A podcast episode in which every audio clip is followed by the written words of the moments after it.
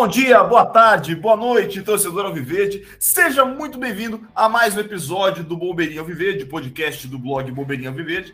Nós estamos lá no Instagram, arroba Bombeirinho Alviverde. Você viu só, Pedrão? É assim que você faz um branding de qualidade. Não tem 15 segundos de episódio e eu falei Bombeirinho Alviverde umas 28 vezes no início desse programa. Eu já dei meu spoiler, eu estou aqui com ele, a figura mais importante, o rei de Carapicuíba, ele que em breve será o rei da Barra Funda, Pedro de Henrique, ou melhor, Pedro Henrique de Alcântara e Silva, o Pedrão, o decano, o goleiro oficial da Unicamporco. Pedrão, seja muito bem-vindo de volta, meu querido. Ô, oh, salve, Zaqueira. Tava com saudade aqui. Clima diferente, né? Agora sem aquela balbúrdia toda, sem aquela, aquela trupe que bagunça tudo, mas um formato que tá, tá gostoso, tenho, tenho ouvido. E um prazer debutar aqui nesse formato, né? Estar só com o senhor, que é um, um, um professor de história, um grande condutor desse podcast. Então, estou me sentindo um privilegiado de poder fazer essa, essa dupla aqui, quase que um Oséias Paulo Nunes, um Dudu Rony Rústico. É, tô, tô feliz de estar participando desse formato. Quem, quem, que é o Dudu, quem que é o Rony aqui entre eu e você, Pedrão? Rapaz, eu, você sabe que a minha habilidade com os pés não é muito boa, então eu diria que eu sou o Rony Rústico já para levantar essa, Olha, essa polêmica aqui. Você levantou, parece o Arthur. O Arthur estávamos ontem assistindo o jogo juntos e na hora que o Rony meteu aquela bicicleta, contra, no caso estamos gravando no dia 3 de março, um dia depois da, do jogo final da Recopa, e na hora que o Rony meteu aquela bicicleta, eu olhei para ele com o mesmo olhar que eu tinha olhado para ele em Curitiba uma semana antes, quando o Rony me arranca um chute de fora da área e a bola explode na trave. Né? Então, assim, o Rony precisava ter feito pelo menos um desses dois gols, só para ver se o senhor, Pedrão, se o Arthur né, são convencidos finalmente. Eu não sei mais o que, que o Rony precisa fazer para convencer vocês. Não, mas eu gosto do Rony, não é uma questão de eu achar. Eu acho que o Rony a, o grande mérito dele é ser um jogador muito disciplinado, com fôlego muito grande, ele tem um torpedo no rabo, corre pra caramba. É que, pô, se ele tiver que ficar com a bola no pé mais do que mais do que 5 segundos sem ser em progressão correndo, a coisa complica. Mas eu, eu gosto dele, eu acho que ele tem, tem seu valor. Tem, tem seu, ao contrário do Arthur, que tem uma perseguição e não, não, não, não vê valor no menino, eu vejo valor, eu vejo valor. Não, cara, é impressionante. O Arthur, eu, eu, queria ter tirado uma foto da cara que ele fez ontem depois da bicicleta do Rony. E vocês estavam na sul, não estavam? Estávamos na superior. na superior. Na verdade, a gente ficou na superior. É, na superior leste, não, é superior oeste. Porque a gente pegou para sul, só que aí lá na hora subimos e aí o pai dele quis ir mais pro centro, a gente ficou no superior oeste. É, porque, porque foi bem ali no Gol Sul, né? Eu tava na norte, ele tava muito longe. Mas, porra, tinha que ter entrado aquela bola mesmo, né? E eu acho que faria jus ao jogo que o Palmeiras fez. Um, mais um golaço, Pedrão, né? Eu posso levantar uma polêmica para você que ontem o, um rapaz levantou essa polêmica lá na Porks, na Porks Alviverde, a, a torcida organizada ali na, na Padre Antônio Tomás, em frente ao portão C, e o camarada levantou uma polêmica que eu, eu olha, eu não, eu não consigo considerar a possibilidade de concordar com ele. Mas ele, ele levantou a polêmica que é o seguinte: ele falou, o Everton é só um goleiro acima da média. Ele falou. Rapaz. Então, daí eu falei, ok, é um goleiro acima da média. Ele falou, não, ele é só um goleiro acima da média. Aí ele, ele continuou. Pegue todos os goleiros brasileiros de, que ganharam o Mundial de Clubes. Ele falou assim: você vai ver que eles fizeram atuações espetaculares, fora da curva, assim. Ele falou: o Everton não fez uma atuação fora da curva e, portanto, o Palmeiras não foi campeão.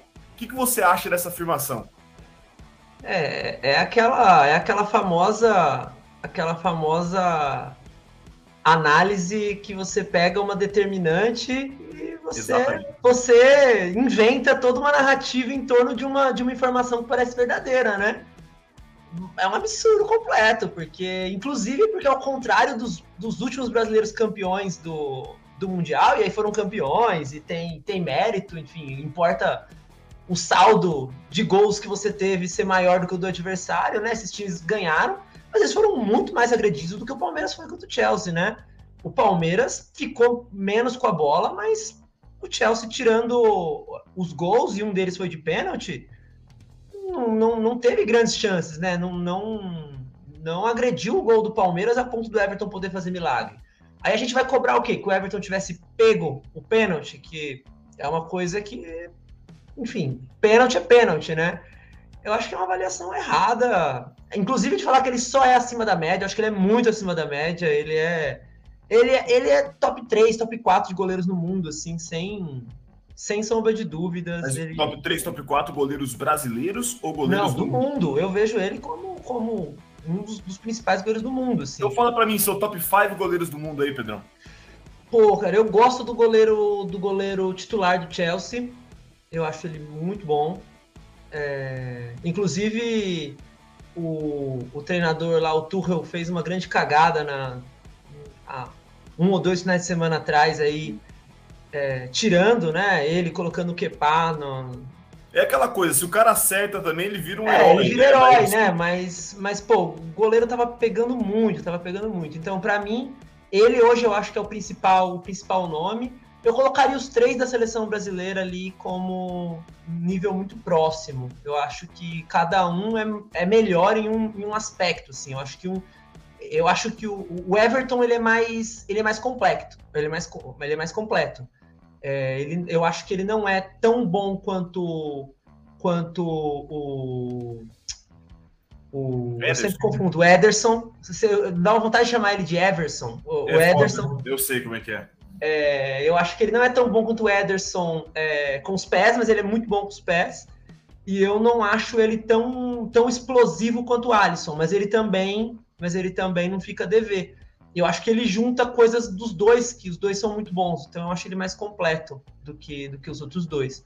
Eu, eu faria essa lista assim de quatro que eu gosto muito de ver jogar, que são caras que eu, Caramba que eu gosto Os de ver quatro jogar. melhores goleiros do mundo, três são brasileiros para você, Pedrão. É, eu, eu, eu, eu, vejo esses, esses com, como, como os principais goleiros. Assim, eu, eu gosto do baixinho do, do Real Madrid, o, o costarriquenho. É que ele, ele, ele não é um cara com muita. Com muita Navas. O Navas. É, vocês viram que eu tenho, eu tenho, problemas com nome de jogador, né? Tirando os, os do Palmeiras, eu não me importo muito em. Não, mas vamos falar de Palmeiras então, porque eu só fiz essa introdução toda porque ontem o nosso querido Leonardo Nakamura falou, me contou essa história aí, o cara tava lá na Porks, e falou que essa discussão eles tiveram no dia do Mundial, e o Léo falou, ele quase me convenceu, a gente tinha que levar essa discussão pro Pedrão. Aí aproveitei que estamos aqui hoje, fiz a, a, discussão, mas vamos falar de Palmeiras, porque afinal de contas levantamos mais uma taça, agora com a, a, a Copa Sul-Americana, a Recopa Sul-Americana, perdão. E aí, ô Pedrão, tem, eu, eu acho que não dá pra gente falar dessa taça sem falar em dois nomes, Abel e Ferreira. Né? É, é, impressionante, né, cara? É impressionante como a gente é, é, é, privilegiado, porque quando o Abel chega, e de cara, eu lembro que a gente comentava, eu estava reouvindo o episódio em que a gente discutiu a contratação do Abel Ferreira e que a gente destacava, chamava atenção o profissionalismo, o respeito com que ele lidou com a, com a instituição Palmeiras, e ele veio estudado, né, é para cá, tudo mais, mas é, é, isso parecia, parecia promissor na época. A gente sentia uma boa vibração, só que foi tudo muito rápido e de repente, em três meses de clube, esse cara tava comemorando a Libertadores e, e, a gente ainda ficou com o pé atrás, né? Eu lembro que a gente ainda ficou com uma situação de, de poxa, mas será que deve tanto só ao Abel assim? E aí veio a Copa do Brasil, mas também estava muito recente ainda, eram cinco meses de clube e tal. Cara, só que aí veio a segunda Libertadores e já meio que comprovou isso aí. E a Recopa Sul-Americana, por mais que não tenha assim o peso né, de uma Libertadores, por mais que não tenha um peso mesmo de uma Copa do Brasil, uma competição de um tiro muito curto, né? São dois jogos e de volta, só isso. Mas é, é, eu acho ela muito simbólica, né? Muito simbólica. Eu quero perguntar para você, ô, Pedrão, qual que é o peso do Abel nessas conquistas como um todo e o que, que essa Recopa simboliza para o palmeirense? Ah, vamos de, vamos de trás para frente, né? Acho que a Recopa, ela enquanto, enquanto título em si, ela significa é, é, muito, muito pouco, né? Eu acho que ela entra para a história, quando a gente. Quando vai tendo um distanciamento maior, eu acho que a gente vai sempre olhar para um título como esse como um momento legal, assim como a gente olha para Mercosul, por exemplo, que, pô, foi um, foi um torneio legal. Finais de campeonato, normalmente coisas, coisas marcantes acontecem, né? Todo mundo lembra daquela, todo mundo que viveu aquela, aquele, aquele momento lembra, por exemplo, da final de 2000 que a gente tomou a virada, que inclusive foi a última final continental antes da, da de ontem, lá no, no Allianz barra Parque Antártica, é, todo mundo queria ter ganho aquela Mercosul, independente da Mercosul ser um torneio que, lá, assim, ninguém liga. Acho que a Recopa, enquanto, enquanto taça, ela, ela significa muito pouco, mas é sempre melhor ganhar do que perder. ano passado todo mundo ficou bastante chateado depois daquela derrota. Então acho que ela tem, ela tem muito mais um momento de, de celebrar, de estar junto com a torcida ali, há muito tempo na última decisão, no Allianz Parque, com torcida. Então valeu muito mais por uma celebração de tudo o que aconteceu. E aí acho que é o gancho para falar de fato da importância do Abel, porque a gente ainda não tinha tido essa oportunidade de comemorar uma taça ali no exato momento que ela que ela aconteceu dentro do nosso estádio, na nossa casa, com a Bel, com essa comissão técnica. Então, eu acho que teve esse, teve esse gosto bacana de conseguir celebrar com, com eles ali. E, e o Abel ele chega num, nível que eu, eu não achei que veria um treinador chegar nisso. É, a gente sempre fala de, de, de momentos históricos, de figuras históricas, e aí a gente, infelizmente, está tendo, tá tendo o desprazer de viver alguns momentos históricos agora, nossa geração, né, de pandemia e guerra, mas a gente palmeirense está também vendo um momento histórico que daqui 20, 30, 40 anos vai estar tá todo mundo falando, né? Inclusive, hoje eu vi um artigo até bem, até bem fundamentado, assim, exageros à parte, no nosso palestra, chamando essa fase de terceira academia, né? Fazendo alguns, alguns paralelos históricos em relação a, a a manutenção do elenco, poucas peças mudando de um ano para outro. Você acha exagerado, cara? Eu li, eu li esse artigo também aí. Você achou exagerado? Eu não achei, não, cara. Não, eu achei que os paralelos são bem construídos, né? Eu acho que ele argumenta muito bem. Eu acho que é exagerado do ponto de vista que a gente está vivendo o momento, né? Então é, é da, mes da mesma forma que a gente falar hoje, por exemplo, que o Cristiano Ronaldo é equivalente ao Pelé. Talvez daqui 20, 30 anos a gente falar isso não vai ser exagero, porque passou, né? Quando a gente está vivendo, a gente dá um rótulo tão grande como esse, eu acho que acaba soando exagerado, né? Eu, talvez não seja um exagero mesmo, até porque ele argumenta muito bem os paralelos que, que, o, que o artigo faz são muito bons. Mas eu acho que, de fato, a gente está vendo um negócio muito fora da curva, que a gente tem que deliciar ao máximo, assim, que eu não acho que o Abel vai ficar... Espero estar tá errado, sim, também. Acho que o torcedor do River não imaginava que o Gajardo ia ficar tantas temporadas, né? É, então espero que a gente também se surpreenda e que o Abel fique aí, crie uma identidade muito, muito mais maluca do que o que a gente já está vivendo. Mas eu, quando eu vou ao estádio, quando eu estou vendo pela TV, eu estou vivendo assim aquela coisa de aproveitar cada segundo, porque dificilmente a gente vai ver de novo, ou vai demorar muito para ver de novo, né? Então acho que esse é o nível, sem, sem colocar rótulos de ah, é o maior da história, o que eu acho que é, ou é, é, é, isso, tá do lado de fulano, ciclano, tá em tal prateleira. Eu acho que é único, né? É um negócio muito. Mas muito isso, Pedro, que você falou é fundamental, né? Isso a gente. É, é, só o tempo pode dar essa dimensão. O que a gente pode cravar nesse momento é que é um Palmeiras espetacular. Isso a gente pode cravar que a gente não pode. Espetacular, eu falo do ponto de vista desportivo da coisa, né? Dos títulos e tal. A gente não pode cravar se é o melhor de todos os tempos ainda. Por mais que a gente ache, eu também tenho a, a, a sensação, como você, de, de, Eu sei que certamente é o melhor que eu vi, né? Mas, mas o tempo tem que dar essa, essa dimensão pra gente. Sobretudo porque, assim, eu tenho medo, muito, muito medo de ser injusto, né? Eu, minha formação de historiador e minha chatice, eu tenho sempre muito medo de ser injusto, como, por exemplo, é, eu não vi os anos 70, por exemplo, ali, 73, 74, não vi. Eu não vi o, o, time de 51. Então eu tenho muito medo de ser injusto, porque cada time representa aquilo que representa em cada momento. Né? Então, é, essa é a famosa discussão em que eu bato tanto na tecla do porquê que o título mais importante do Palmeiras foi em 51, da história de todos os tempos e tal. Porque o que ele representou naquele momento, a gente já discutiu isso várias vezes aqui. Mas é, é, eu torço muito, como você falou, torço muito para que o Abel fique Cara, eu queria que ele fosse um Ferguson do Palmeiras. Eu queria que ele ficasse uns 20 anos aí. Eu queria que ele fosse louco, todos os tempos da história do Palmeiras, porque ele é carismático, ele tem uma, uma alma muito palmeirense. Né? Isso é o mais louco, eu acho. O mais louco é que ele tem uma identidade muito palmeirense e ele não nasceu palmeirense. Ele foi conhecer talvez o Palmeiras de fato quando ele foi contratado. Quando ele foi contratado, é, obviamente. Isso é muito louco, né, da gente, da gente, da gente pensar como ele encarna muito esse. Cara, mesmo a confusão que deu no jogo de ontem, que o Alberto Valentim tá ainda talvez muito muito motivado pelo, pelo calor. O calor do momento, né? Ali... Mas falou que foi uma, uma, idiotice. Cara, é claro que eu tenho certeza absoluta que o Abel não chutou um copinho para afetar o, o Atlético Paranaense. Ele chutou porque o cara tava. Cara, é, é, é, a gente desabafando na hora do gol, sabe? Ele é insano, ele é insano. Aquele, aquela, aquele, aquela corrida para lugar nenhum que ele ia dar quando acaba o jogo contra o Galo que, os, que a comissão técnica segura ele, porque, mano, se os caras não seguram, sei lá pra onde ele ia, velho. Ele ia parar lá na arquibancada do Mineirão e nem tinha palmeirense lá pra ele se, pra ele se jogar. Daí ele começou a, a correr com ódio, assim, e, e, é dele, né? É um desabafo, é mas, mas isso que é interessante, porque o Pedrão, eu, eu, eu, eu, pensei muito nisso, esse, exatamente esse lance da corrida dele que a galera segura ele nesse jogo contra o Galo, é, me lembrou vários momentos em que eu comemorei um gol assim. E isso é muito doido, porque é, é, é uma essência do futebol que eu vejo muita gente é, aí um pouco chata mesmo, falando de coisa, ah, mas ele é um profissional, então, ok, eu concordo, ele é um profissional, tudo mais. Só que ele não tá ofendendo ninguém. E talvez pode acontecer, como já aconteceu, por exemplo, de eu comemorar um gol do meu time do colégio, aqui do, do colégio que eu trabalho, tem um molecada que joga bola, participa de campeonato, e eu saí correndo para comemorar, e eu nem vi, eu invadi a torcida adversária. E aí, eu, eu, na hora que eu percebi, eu tava no meio da torcida adversária, todo mundo querendo me bater, porque eu tava indo lá provocar. Eu não tava, eu só saí correndo nem percebi. Eu, eu, senti um pouco isso, né? Eu acho que eu tenho essa alma de desabafo na hora do gol, que é comum do torcedor brasileiro em geral, mas no Palmeiras existe muito isso, né? Da gente não comemorar antes da hora, de não, de não fazer uma zica antes da hora. Então, na hora que vai o gol de fato, a gente extravasa sim, sim. Não, segurou, né? O torcedor palmeirense é o torcedor mais desconfiado que tem, né? Ontem mesmo, o grito de campeão só sai o quê? Os 44? Depois do segundo gol. Depois é, do segundo gol.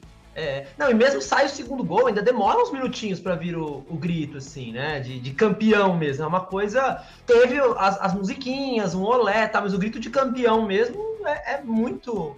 É muito, muito em cima. Então, o torcedor palmeirense tem essa coisa do segura o máximo que pode, porque é muito desconfiado, e quando solta, é uma coisa assim, não é aquela coisa que começa muito antes do jogo, como é típico do, do, da galera do cheirinho, a gambazada, que é um tipo de torcedor que tem essa coisa de. E aí é perfil de torcedor, né? Cada torcedor tem a sua cultura. Você sabe né? que, Pedrão, isso é cultural, eu acho. Cultural mesmo, porque a gente. Eu, eu, tem muito disso, conversando com, com um camarada mais velho, ele falando, cara, a única vez que eu me senti à vontade para dizer já, já, já, já foi, ganhamos foi contra o Vasco em 98, ele falou. Então, vira, vira o primeiro tempo 3 a 0 você fala, cara, pô, não tem mais o que acontecer. E aí acontece. Parece que é uma, um grande karma do universo, né? E de igual forma, isso caleja a gente, né? E a gente já nasce nessa cultura, e desde que eu entendo para palmeirense, eu tenho essa cultura também de só comemora quando acaba.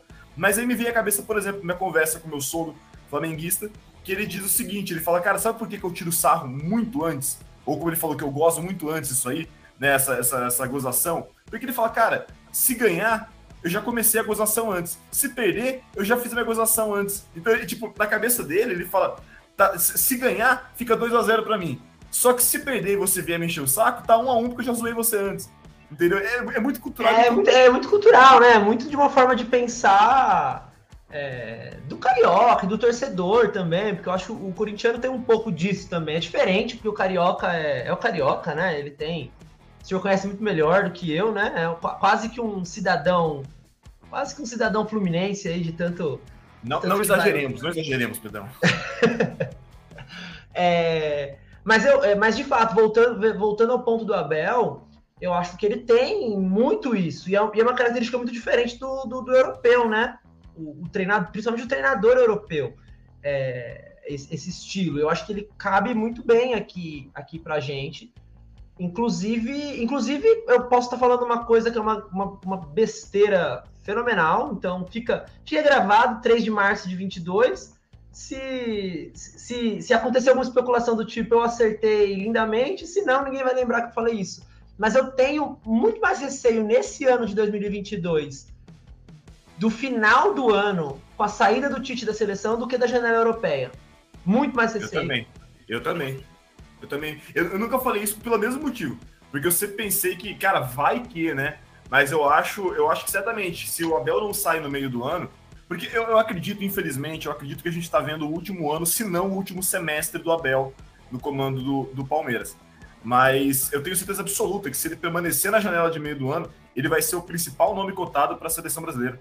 Sim, sim, porque eu acho que o ranço do brasileiro com o treinador estrangeiro, do, do, torcedor médio, eu acho que diminuiu muito. Porque eu lembro, por exemplo, de últimas trocas de, de comando que teve na seleção brasileira, quando especulavam o, o Guardiola. Eu lembro do meu pai, que é um cara muito, muito apegado à seleção, muito mais do que eu, que eu acho que é uma questão geracional.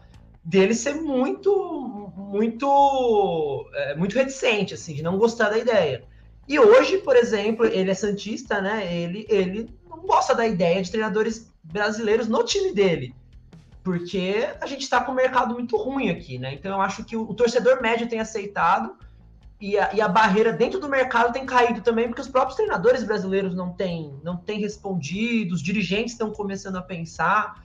Então, eu acho que a saída do Tite abre um espaço para que o próximo treinador seja um treinador estrangeiro e, e, possivelmente um português, porque tem a questão da língua, tem a questão de não ser um país com uma seleção tão forte. Eu acho que o, a CBF ficaria um pouco milindrada de trazer um treinador de um outro país que é protagonista, porque o Brasil se vê como protagonista ainda do futebol mundial tal. Então, é, é, essa possibilidade me, me tira o sono, assim, de a gente perder o Abel para a seleção brasileira, eu acho um, uma possibilidade real. Mas eu, eu confesso, prefiro perder o Abel para a seleção do que perder para um Benfica, por exemplo. Mas isso é papo pro, pro futuro, né? A gente tá no final do ano. A gente tá falando, né? Vamos, vamos curtir esse momento, porque é, o cara é muito bom. Assim, eu, eu acho que isso, isso é o mais legal. A gente passou por treinadores aí que tiveram, né, poxa, um, um Filipão, a gente tinha esse sentimento, né, de que o cara era muito bom para aquele momento e tudo mais. E o Abel, a gente sente isso, né? Porque eu falei que o Palmeiras é espetacular, espetacular em termos de resultado. O que é muito louco é você pensar que esses caras, muitos desses caras estão no elenco desde 2017, 18, né? E, e, e passaram por várias mentalidades de futebol distintas, de Filipão a Roger Machado, e, e até Mano Menezes já passou pelo Palmeiras, né? E, a gente, e vários Você caras. esquecer essa parte. Não, é, é curioso, né? Mas isso, isso, aconteceu, não foi um delírio coletivo, Pedrão, isso aconteceu. Os caras demitiram o Filipão para trazer o Mano Menezes, cara. Sim, não. E, eu assist, assistimos um derby no Pacaembu com o Mano Menezes no nosso. nosso Você tá entendendo? Isso, isso para mim foi uma coisa inadmissível. Mas, Pedrão, o mais louco é você pensar que, por exemplo, é, é, alguns caras já eram uma unanimidade, como Gustavo Gomes, né? O próprio o Everton foi se construindo como um bom mas ele só foi virar uma unanimidade de fato no Palmeiras em 2020. O Everton em 2018, Paulista, 2019, ele não era uma unanimidade no Palmeiras. E, e, e é, é, interessante porque você vê, não tem como fugir do treinador. O que, que mudou em 2020 que o Rafael Veiga passou a ser, talvez assim, certamente o melhor meia no futebol brasileiro?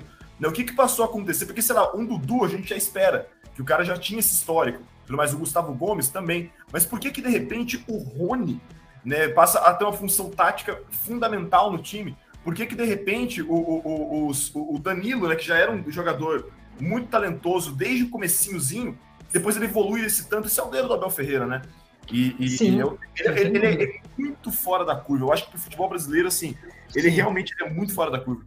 Para o futebol brasileiro, sim, certamente. Eu acho que é, obviamente que ele vai ter muito a evoluir como treinador, enfim, vários aspectos que eu acho que ele, que ele vai precisar trabalhar, até porque ele é um cara super, super jovem. Mas eu acho que tem, tem, duas, tem duas camadas, né? A primeira é olhando como torcedor para o meu time, que eu acho sensacional ter um cara como ele, assim, tão identificado, estudioso, e que acho, acho que em várias esferas. Ele, ele é muito acima da média porque a gente tem aqui em várias esferas. É, e aí tem uma segunda camada que dane-se para mim enquanto torcedor, mas para gente que olha para futebol, como é assustador assim o nível, acho que o, o, o, o, nível fraco do que a gente tem aqui, né? Porque quando a gente contratou esses jogadores, a torcida foi pegando ranço de alguns caras como Scarpa, como Veiga, é, o próprio Marcos Rocha, que brilha em todo jogo decisivo, chegou a ser muito criticado é, como esses caras passaram na mão de treinadores que não conseguiam tirar nem 30%, 40% do potencial.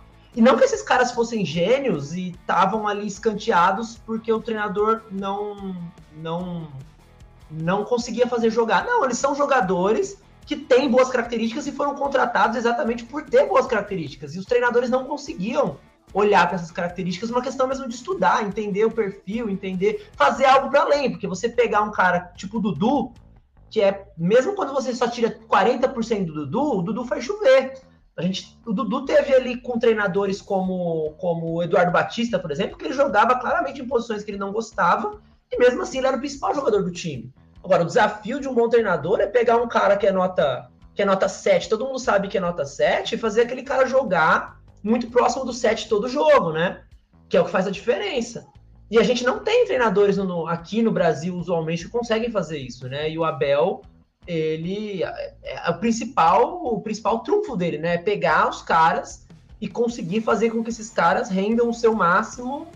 Se não todo jogo, enfim, a gente tem um problema de campeonato brasileiro, que a gente não consegue ter uma regularidade nos últimos dois campeonatos, mas com certeza em jogos decisivos ele consegue fazer todo mundo jogar muito próximo do seu máximo, né? Isso é. louco, Pedrão, é que o time do Palmeiras, ele, ele, é o que você falou. Ele passou a fazer uma coisa. É, duas coisinhas que eu tenho para comentar só. Uma coisa que há muito tempo a gente não sentia, assim. Eu falo há muito tempo porque, assim, é, em 2016 foi a primeira vez desde muito tempo mesmo, muito tempo mesmo, mesmo, mesmo, que eu sentia confiança no time. Eu acho que, assim, confiança no time, eu tive em alguns momentos em 2009, ali antes da derrocada, que depois virou. É, virou até um trauma, né? Porque 2009 era confiança total e virou depois a total desconfiança. De você pegar qualquer time e saber que ia perder. Mas em 2016 eu voltei a sentir essa confiança no Palmeiras, e aí veio 17. E aí, mesmo 18, minha confiança não era tão alta. A gente ganhou o título, mas eu não tinha a confiança que eu tinha em 16, por exemplo. Aí veio 19. Tanto que também o que acontece na, na, no, nos mata-mata contra Cruzeiro e contra Boca é um pouco disso. Assim, não era um time extremamente confiável, era um time que tinha um elenco muito, muito vasto e superior aos demais, né? Depois Flamengo e agora mais recentemente o Galo contrataram para ultrapassar, mas em 18, claramente, o nosso elenco era muito mais vasto que os, dos, que os demais. Né? Então, a gente Abel, o, o muito louco é o que você falou, cara. A final contra o Flamengo todo mundo tinha um pensamento muito claro na cabeça, que o Flamengo é levemente superior ao Palmeiras. Não era absurdamente superior, mas era superior.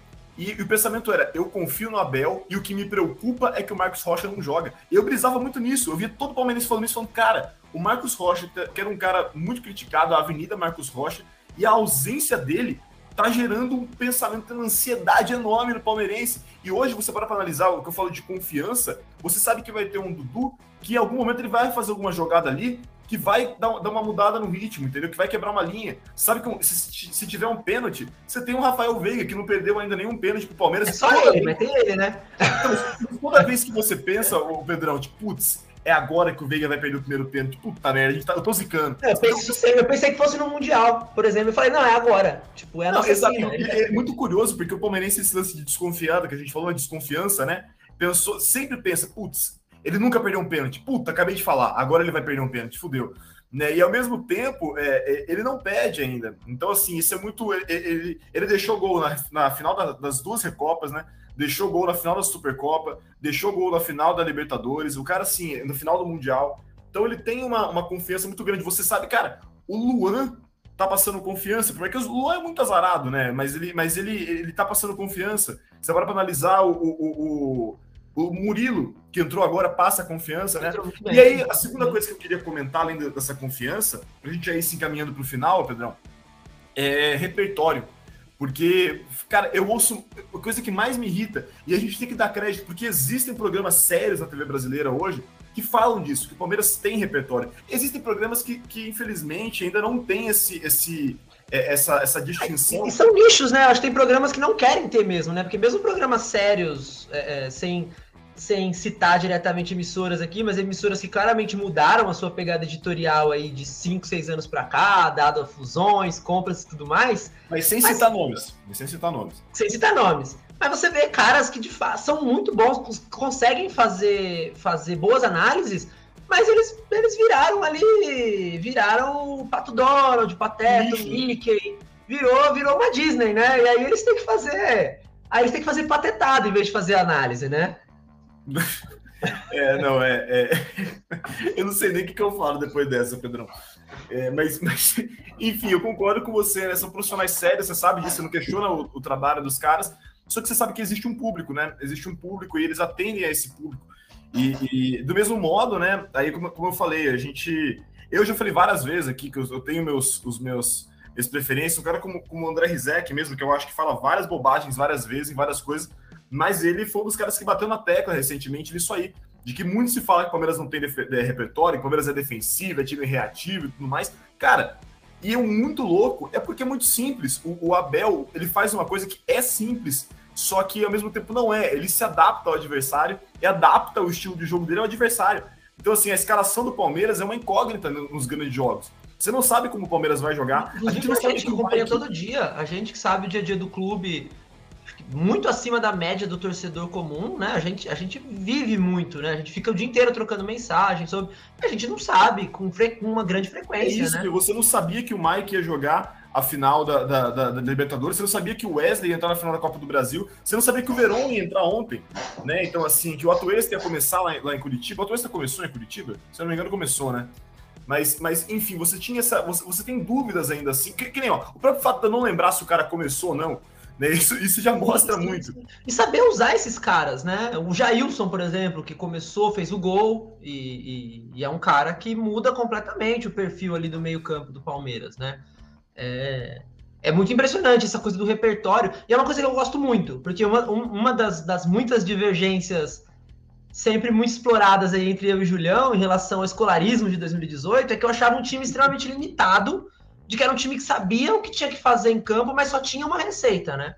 Era um Sim. time muito agudo e que sempre buscava ligação direta, as casquinhas do Davidson ali, tanto que na eterna disputa ali do, do quem, quem, quem, tem, quem tem o Tico e o Teco e quem só tem o Tico, entre Borja e, e o Davidson sempre levava, levava vantagem com o Filipão, porque ele, ele tinha jogada aérea, né?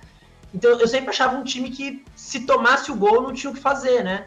E o, o, Everton, hoje, em entrevista, né, pro, pro, pro Sport TV, ele falou, ele destacou muito isso, né? O Abel, ele tem cenários para várias, para vários acontecimentos do jogo, né? Se acontece determinada coisa, o time sabe é algo, como reagir. algo que a gente imaginava que existia, só que é legal você ver um, um jogador, inclusive é, é, a forma com, nessa entrevista aí que você citou, né? A forma com que o Everton fala do, do Abel Ferreira é muito louco, cara, porque é, é, você vê que o Abel ele tem um domínio do time, que é uma coisa que eu nunca tinha visto no Palmeiras. Eu nunca tinha visto um, um treinador com um time tão na mão que nem o, o Abel tem, porque Sim. existe uma, o, lance, o plano, né, que ele tanto fala, cara. Bicho, você vê que os jogadores compram a ideia do cara, e assim, pode não funcionar, pode funcionar, só que, tipo, nos grandes jogos, até o momento, tem funcionado. Mesmo contra o, Chelsea, por exemplo, em grande parte funcionou. É que aí você tem competir, né? Técnica, né? Você não vê o time correndo sem saber o que fazer. Porque eu acho que o jogador ele tem a inteligência muito subestimada, né? Aqui no Brasil, obviamente, em todo o contexto social, que os jogadores vêm de uma camada, que normalmente não tem muito estudo e tal. Mas o cara tem uma inteligência tácita ali, de falar bonito, tem uma inteligência uhum. tácita, uma inteligência do, do, da bola. Mano, o cara sabe quando ele tá fazendo uma coisa que tem sentido e quando ele tá fazendo uma coisa que, pô, é o Bumba Meu Boi. É aquela coisa do, do, do boleirão, que pode dar certo, pode. Se, se você tiver um cara muito talentoso, você joga a bola nele e acha, ou pode ter um acaso e dar certo. E o cara sabe quando ele tá fazendo um negócio que tem um sentido e que, e que tá remando, tá remando olhando um objetivo. Que o futebol ele é cheio de variáveis e pode não acontecer.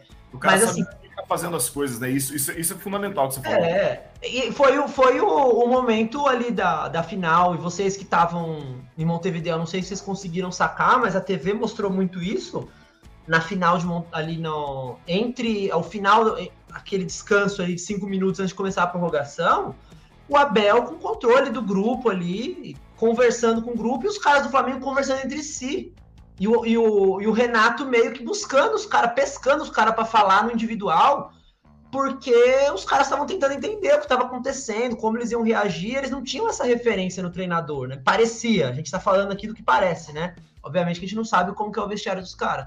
Mas é, fica nítido, pelo menos, a gente não sabe o que acontecia do lado de lá, do lado de cá a gente sabe que existia um comando e alguém que estava explicando para onde todo mundo ia, né? Isso é muito claro. E é muito surpreendente mesmo, porque não é, não é trivial, né? Fechou, fechou. Perfeito. Pedrão, fechamos por hoje. Algum comentário adicional que você queira fazer sobre, sobre o jogo? Eu acho que eu vou deixar um aqui que todo palmeirense quer fazer. Além do Fora, do Fora Oliveira, que aconteceu, né? O, o, o Palmeiras. Agora é um problema menos, né? É um problema menos. Um problema menos. Mas tínhamos dois grandes problemas, tirando tantos outros que todo clube tem, né? Um era o Olivério, o outro é cadê o nosso 9? No jogo de ontem, ah, eu acho que é. Isso aí, ô, Pedrão, isso aí. Que o time sem uma referência ali no ataque perde muito. O Rony, agora brincadeiras à parte, eu acho o Rony tá, ele tá se sacrificando em função do time. Eu acho que ele poderia, o Abel poderia estar tá usando ele muito melhor como jogador de ponta. Tanto que ontem a gente começa com o Verón, Depois ele substitui e coloca o Wesley, porque ele entendeu que o Verón não estava conseguindo incomodar do jeito que precisava. O time estava torto, tinha um imã do lado do Dudu, a bola girava, ia para o meio e voltava no Dudu. Então, o Rony poderia ser o jogador ali daquele lado, mas ele sacrifica o Rony porque é o cara que mais tem característica para fazer a, ali o, o, meio também, fazer o 9. Então, eu acho que a gente perde o que o Rony tem de melhor ao não ter o 9 e a gente não tem um cara de referência quando precisa. Então, vai fazer falta durante a temporada, né? Espero que na janela de meio de ano a gente ache uma solução aí, o scout trabalhe, ache um cara aí, é, sei lá, no, no, no leste europeu, qualquer lugar e traga um cara aí para fazer essa função, porque tá precisando. Então, esse é o destaque final. Fechou, Pedrão. Satisfação. Agora eu vou explicar aqui no, meu destaque final aqui, eu vou explicar é, o porquê que o Atlético Paranaense perdeu. Só para você entender, né? É, a gente chegou em Curitiba lá na, na quarta-feira passada e assim que a gente estava, eu, tava o Álvaro, tava o Arthur, tava o nosso amigo Rafael Crispim junto com a gente. Então estávamos o bonde do, do, do Bombeirinho. E aí chegamos em Curitiba, nós desembarcamos lá numa, numa, numa avenida. A gente trombou com centenas de torcedores do Atlético Paranaense. Aí dois deles vieram até a gente e gritaram assim: primeiramente, Palmeiras não tem mundial. Aí o segundo virou e falou assim: hoje é 2 a 0 fácil em Piazada. Ou seja, é o que a gente estava falando da cultura. Ali, na hora que eu cheguei, eu falei: bicho, esses caras não tem condição desses caras ganhar esse título aí. E eles são o Atlético Paranaense, né, cara? Tipo, se fosse ainda. É o Atlético Paranaense. É que eu falo, o lance do Mundial é o que eu tenho batido na tecla, e isso é o mais interessante, até para alongar um pouquinho no destaque final. Mas o interessante é porque a piada do Mundial é o que eu falei, tá muito óbvio já para todo mundo, e isso é que, que, que foi legal, né, desse, desse período vitorioso do Palmeiras. Que isso daí é uma zoeira que nem quando a gente gritava lá no IFIST da Unicamp, que a FEFELESTE da USP não tem vogal. Sabe, quando a gente gritava, a gente gritava isso só para poder encher o saco. Entendeu? Assim, é, é, muito, é, muito, óbvio, porque a torcida. Eu fui lá em Limeira no domingo, no Palmeiras Inter de Limeira. Nós não comentamos nesse podcast por motivos óbvios, foi o pior jogo que eu fui na minha vida, né? Coisa horrorosa. Só que a torcida da Inter de Limeira gritava: o Palmeiras não tem mundial. E aí, em dado momento, no final, quando eles gritaram isso, a torcida do Palmeiras começou a rachar o bico e aplaudir. E a gente só aplaudia, porque a gente via que, cara, era realmente, assim, é a Inter de Limeira, entendeu? E assim, é, com todo respeito ao Atlético, que tem uma torcida muito louco. O estádio dos caras é muito louco. A hora que eles gritam lá, com aquela arena fechada. Fechada, né? É, o estádio é do caralho. Louco. E uma ascensão muito louca também. Os tempos atuais, um clube. Ah, talvez a gente veja isso agora um pouco, essa coisa do clube empresa e tal, mas um clube dos moldes antigos, em 10 anos virar o que virou, assim, é ah, até, até antes, né? Desde, desde antes da Arena ali já tinha um brasileiro, né? É um time que, com todo respeito, assim, né? Só que é um time que tá, tá virando grande aos poucos, né? É um time que não tem o peso, a tradição do Palmeiras, né? Mas eu só para só contar essa história, né? Casando com o que a gente falou, na hora que a gente chegou, pisamos no, no bairro lá da, da Arena da Baixada, aí o camarada já meteu essa aí, eu, eu já virei na hora pro Álvaro e falei, Álvaro, não tem chance desses caras ganhar, mano. A primeira coisa que falaram pra gente é que era 2 a 0 fácil o então não tem chance desses caras ganhar. Tá explicado, não é o Abel Ferreira, é a zica, Pedrão, é a zica, não tem outra explicação. É a zica, né, cara? É a zica. E o pensamento, como diria Julião, anticientífico, porque eu não lembro qual foi a última vez que o Palmeiras perdeu um jogo de decisão de mais de dois gols. Aí o cara nem, nem pra ser, pra dar uma, uma um palpite ali realista, né? Falando, não, vai ser 1x0, vai ser 2x1. É eu também não lembro, não. São é. Paulo, né? São Paulo no, Paulistão 2x0, mas Sim. é o único é. que eu lembro assim, nos últimos anos. Teve o jogo do River, mas que foi. foi a gente saiu classificado. É, a gente saiu classificado, mas eu não lembro assim, um jogo decisivo para valer, que a gente sentiu assim o, o peso, né?